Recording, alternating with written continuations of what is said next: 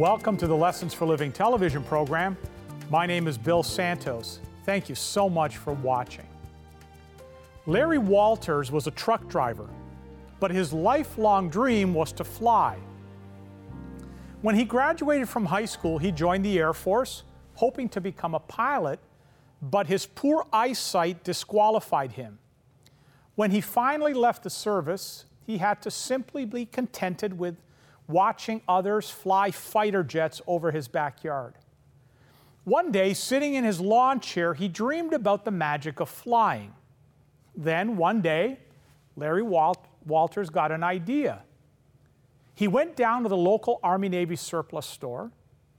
He bought a tank of helium and 45 weather balloons. Now, these are not the brightly colored party balloons that you'd see in a party. These are heavy duty spheres that, when fully inflated, would measure some four feet across. Back in his yard, Larry used straps to attach the balloons to his lawn chair, which was just like a typical aluminum lawn chair, the kind that you probably have in your backyard. He anchored the chair to the bumper of his Jeep, inflated the balloons with helium, packed some sandwiches, drinks, and loaded a BB gun, figuring that, well, when the time came, he would just pop some of the balloons and return to Earth.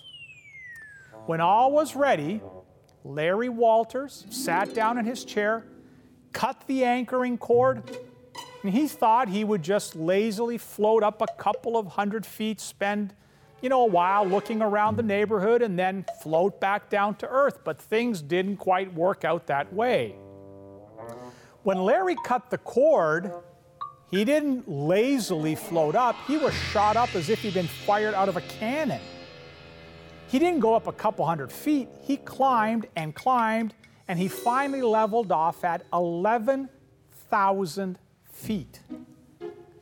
Well, at that height, he couldn't risk deflating any of the balloons because well, he might unbalance the load and then really do some flying. So he sailed around for 14 hours at 11,000 feet in a lawn chair. He did not have a clue as to how he was going to get down. Well, eventually, Larry drifted into the approach corridor for Los Angeles International Airport. A Pan Am pilot radioed the tower and said, You're not going to believe this, but I've just passed a guy in a lawn chair at 11,000 feet with a BB gun in his lap. Now, LAX is right on the ocean, and at nightfall, the winds along the coast began to change. Those winds began to carry Larry out to sea. Well, at that point, the Navy dispatched a helicopter to rescue him, but the rescue team had a hard time getting to him because the draft from the propeller kept pushing the balloons farther and farther out. Eventually, they were able to hover over him drop a rescue line, and gradually hauled him back to earth. Well, as soon as Larry Walters hit the ground, he was arrested. And as he was being led away in handcuffs, a television reporter called out to him, Mr. Walters, why did you do it? He stopped, eyed the man, and simply said, guy can't just sit around. Well, there is far more to life than just sitting down and doing nothing. Every person, every one of us, has been put on earth for two reasons. First of all, to know God in their heart, and secondly, to show God in their life. Now, if you're a Christian, you understand purpose number one, but far too many Christians never go on to purpose number two. Too many people get into God's family, but they don't grow in God's family. Now, the Lord Jesus not only saves you, so that you will live with him in heaven, but also so that he could live through you here on earth. I heard about a little boy, five years old, falls out of his bed. He cries, wakes up the entire household. After his mother had safely put him back in bed, she said to him, Why did you fall out of bed? And between the tears and the sobs, he said, Well, I guess I went to sleep too close where I got in. Far too many Christians make the same mistake. They come to the end of their life and they realize they slept too close to where they got in. They never learned the difference between union and communion. You know, Jesus said in uh, John 15 and in verse 5, I am the vine, you are the branches. He who remains in me and I in him bears much fruit. For without me, you can do nothing. Now that's communion. Union is the basis of communion. To abide in Christ, that's a 24 hour a day, seven day a week, 52 week a year intimate fellowship with Jesus so that you become a fruit bearing branch. You see, salvation commences with union, it continues with communion, and it consummates in a reunion. But until that reunion takes place, we are to be a branch in the vine, bearing fruit from the vine. That's the right connection. So, therefore, we can learn three important lessons here. Number one, there is fruitfulness that God demands. John 15, verse 1 and 2. I am the true vine, and my Father is the vine dresser. Every branch in me that bears no fruit, he takes away. And every branch that bears fruit, he prunes that it may bear more fruit. You see, God wants his branches to be in the fruit bearing business. That's the reason the Lord chose us to begin with. In verse 16, he says, You did not choose me, but I chose you and appointed you that you should go and bear fruit, and that your fruit should remain, that the Father may give you whatever you ask him in my name. You know, someone has said that salvation is a crisis that is followed by a process. We see that here. Jesus says, I am the true vine. Now, a vine has springing forth out of it little buds that are called shoots. First of all, it's just foliage, just a fragile little green shoot. Well, then there's a flower, which is the bloom that is ready to mature. But then there is fruit. As Jesus goes on to say in verse 1 that the Father is the vine dresser. The only thing that the vine dresser is interested in and looking for is fruit. He's not concerned about the foliage or the flower, but the fruit. God is not impressed with the appearance of the foliage, He's not impressed with the color of the flower. He is strictly a fruit inspector. So, our Heavenly Father wants to see every branch bearing the fruit of Jesus, who is the true vine. Jesus goes on to say in verse 2 that every branch in me that does not bear fruit, he takes away.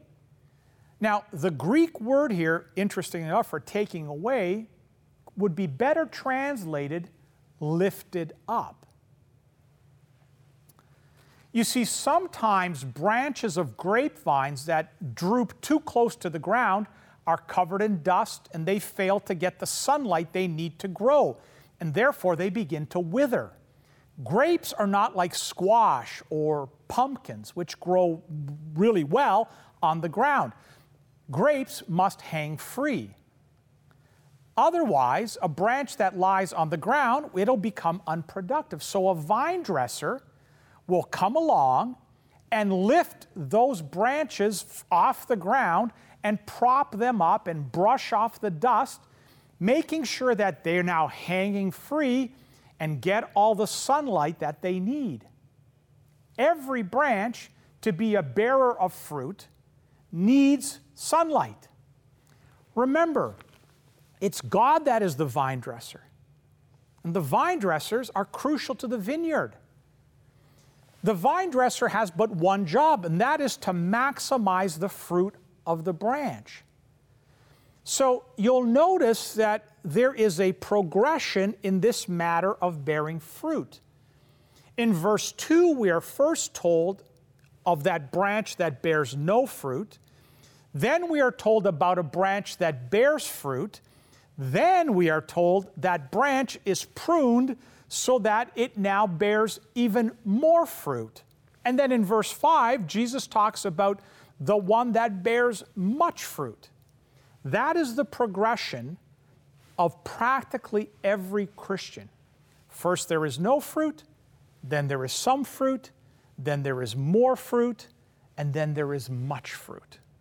And our heavenly vine dresser wants every branch to be at maximum production. He does this by pruning. Jesus says in verse 2 every branch that bears fruit, he prunes that it may bear more fruit. Now, a vine dresser prunes in two ways. First of all, he cuts away any of the fruitless branches that might be sucking sap that ought to be going to the fruitful branches. Because if the sap is wasted, the vine bears less fruit. Then he cuts away shoots from the fruitful branches so that all of the sap is concentrated on enabling that branch to bear fruit. Many times, trials, troubles, tribulations are simply pruning shears in the hands of the divine vine dresser that God uses to cut away dead wood and fruitless branches that and sap sucking shoots so that we might bear more fruit and much fruit. Now, how does the, how does the branch bear fruit? By trying? No. By working? No. By straining? No. The branch bears fruit simply by abiding. Jesus said in verse 5 He who abides in me and I in him bears much fruit. The word abide is used some 10 times in the first 10 verses. And this is truly the key that unlocks the door to the joyous, victorious Christian life. But what does it mean to abide? And why is abiding so important? Well, think of it this way when you put a tea bag in a cup of hot water, something amazing happens to the water. As the tea bag remains or abides in that water, it begins to color that water and flavor that water until that water begins to take on the color and the taste of the tea. The longer the bag abides in the water, the stronger the color and the stronger the taste of the tea. See, that's exactly what happens when you and I abide in Christ and He abides in us. The longer we abide in Christ and the deeper we go with Christ, the more the influence of Jesus Christ will pervade our life so that we begin to f- reflect His nature and His character. Now, understand the branch does not produce the fruit, it only bears the fruit. It's the vine that produces the fruit. Without the vine, the strongest branch is as helpless as the weakest branch. The most beautiful branch is as useless as the ugliest branch. The best branch is as worthless as the worst branch. That's why Jesus goes on to say, I am the vine, and you are the branches. He who abides in me and I in him bears much fruit, for without me you can do nothing. That's in verse 5. Now, we still must answer the question what does it mean to abide in Christ? Well, the Lord Jesus tells us right there in the passage. Abiding means, first of all, studying God's Word. Verse 7 Here's what it says If you abide in me and my words abide in you, you will ask what you desire and it shall be done for you. When the child of God looks into the Word of God and sees the Son of God, he is changed by the Spirit of God into the image of God by the grace of God for the glory of God. That's what abiding is all about. But abiding also means doing the work of God. Jesus said in verse 5 He who abides in me and I in him bears much fruit. We've already learned that it is what that this is what God is concerned about. God, he is in the fruit bearing business. That is his work. That's what he desires for us. It's also obeying the will of God. You see, Jesus said here in verse, uh, verse 10 If you keep my commandments, you will abide in my love, just as I have kept my Father's commandments and abide in his love. See, the most important part of our Christian life is the part that no one sees but us and God. Fellowship with Christ leads to faithfulness to Christ, which results in fruitfulness for Christ. But it all begins in that intimate fellowship when you get the Word of God into you and as you get into the Word of God, and as you abide in the Lord Jesus, and as the Lord Jesus abides in you, and that branch abides in the vine, the vine then bears fruit through that branch.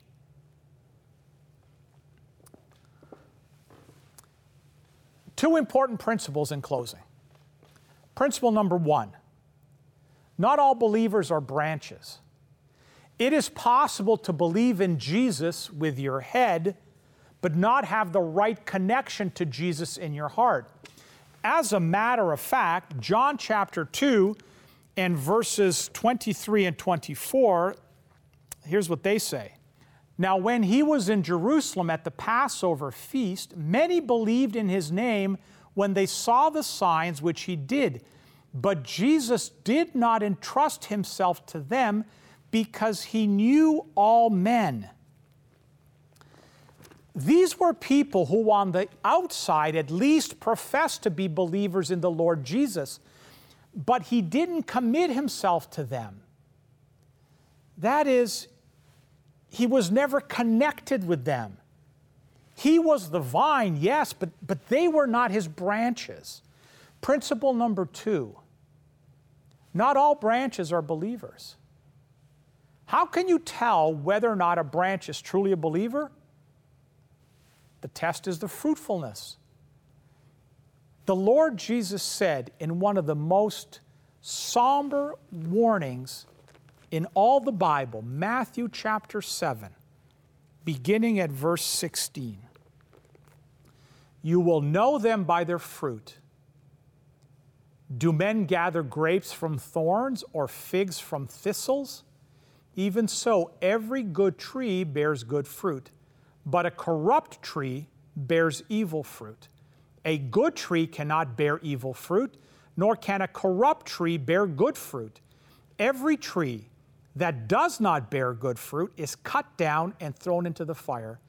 Therefore, by their fruit you will know them. You see, a fruitless branch is not a failed Christian. A fruitless branch is a false Christian. Mark it down. The reality of faith is determined by the quality of fruit. No fruit, no faith. It is not the label on the outside that counts, but rather the life on the inside that matters. The question then is so, do we have the right connection? You know, I heard about a local businessman who was teaching a Bible class there in his church for fourth grade boys. you know, he really wanted to impress them, and so his son was in the class too. So during the lesson, he says, Why do you suppose that people call me a Christian? Nobody said a word. Crickets, dead silence. He asked a second time, Why do you suppose that people call me a Christian? Still no response. Finally, the man paused and he scratched his chin and repeated the question Come on, boys, think. Why do people call me a Christian? Well, his son raises his hand, breaks the silence, and says, Well, Dad, maybe it's because they don't know you. Well, friend, God knows us.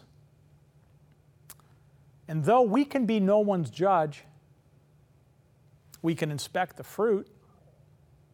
And if you're rightly connected, you will bear fruit.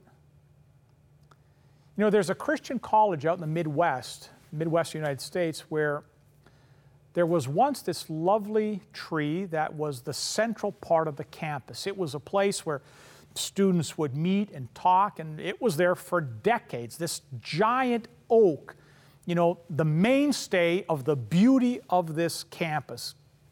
It had given shade to thousands of students. One day they hear this loud crack, and this humongous oak tree plunged to the ground. It broke right in half. So when they come to examine that tree, they notice that for the very first time that that disease had been growing within that massive tree to the point that all that was left was the outer trunk. Inside, there was nothing more than an empty shell. So when the harsh wind blew that day, that hollow tree fell because it was dead. It had no root, it didn't have the right connection. So let me ask you in closing do you have the right connection? Do you truly know the Lord in your heart? And do you show the Lord in your life? Jesus is the true vine. The question is are you and I true branches? Well, because if we are, then we will bear much fruit. Let us pray. Our gracious God, our loving Heavenly Father, we thank you that in your love and your mercy you have grafted us into the vine. Father, may our life bear much fruit, and may others come to know you and your goodness by the example and the testimony of our lives. Bless each and every viewer, we pray. In Jesus' name, amen.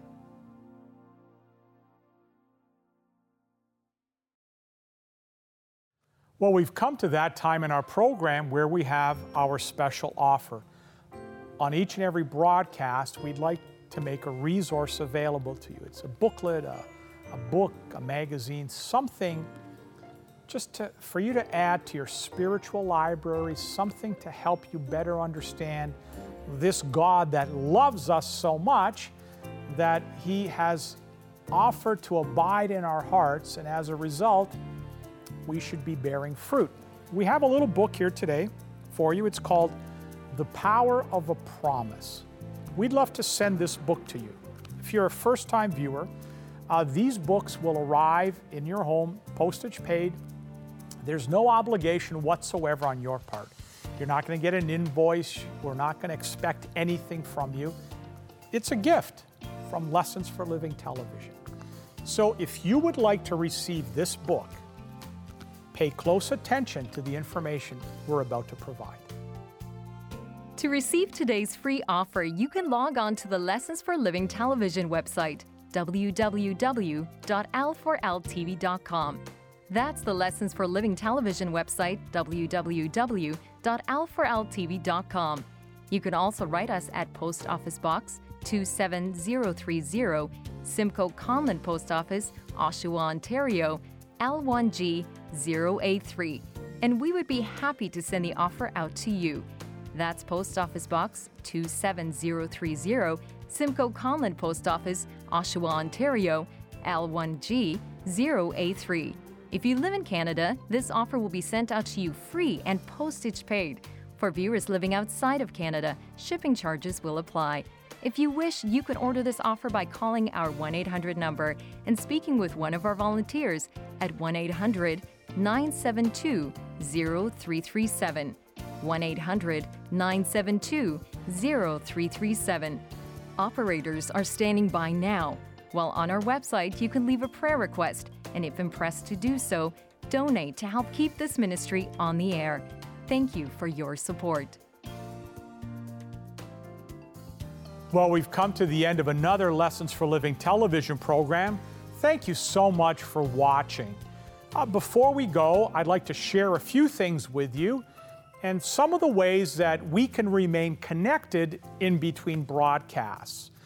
Uh, let me talk to you first of all about our website, l4ltv.com.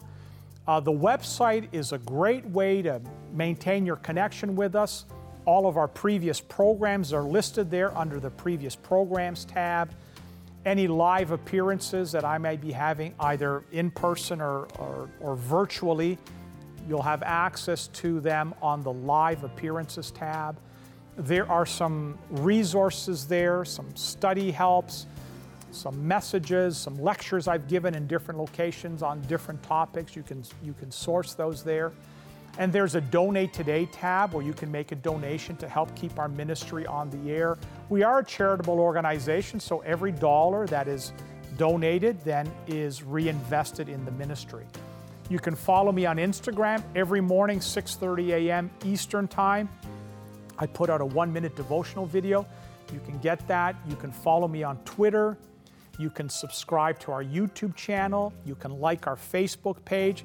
This program, in about half an hour or so, will be on our Facebook page. You can share it with your friends and family. And an audio version will also be available uh, through our SoundCloud page. And the audio version you can download and you can spread it through your network of friends and family. We would, we would ask you to help us get the word out about our program. And so, those are some of the ways that we can stay connected in between programs. Let me talk very briefly before we go about a humanitarian, overseas humanitarian work that we do as part of our ministry under the banner of Mission Now Canada. Right? We, we go to other countries, we provide medical and dental services, all free of charge. Check out that website, missionnowcanada.com. You might want to join us on an upcoming mission trip or make a donation to one of those overseas humanitarian efforts. We are all out of time. Thank you again for watching. Please, please tell your friends and family to tune in next time. God bless you. We'll see you back here then.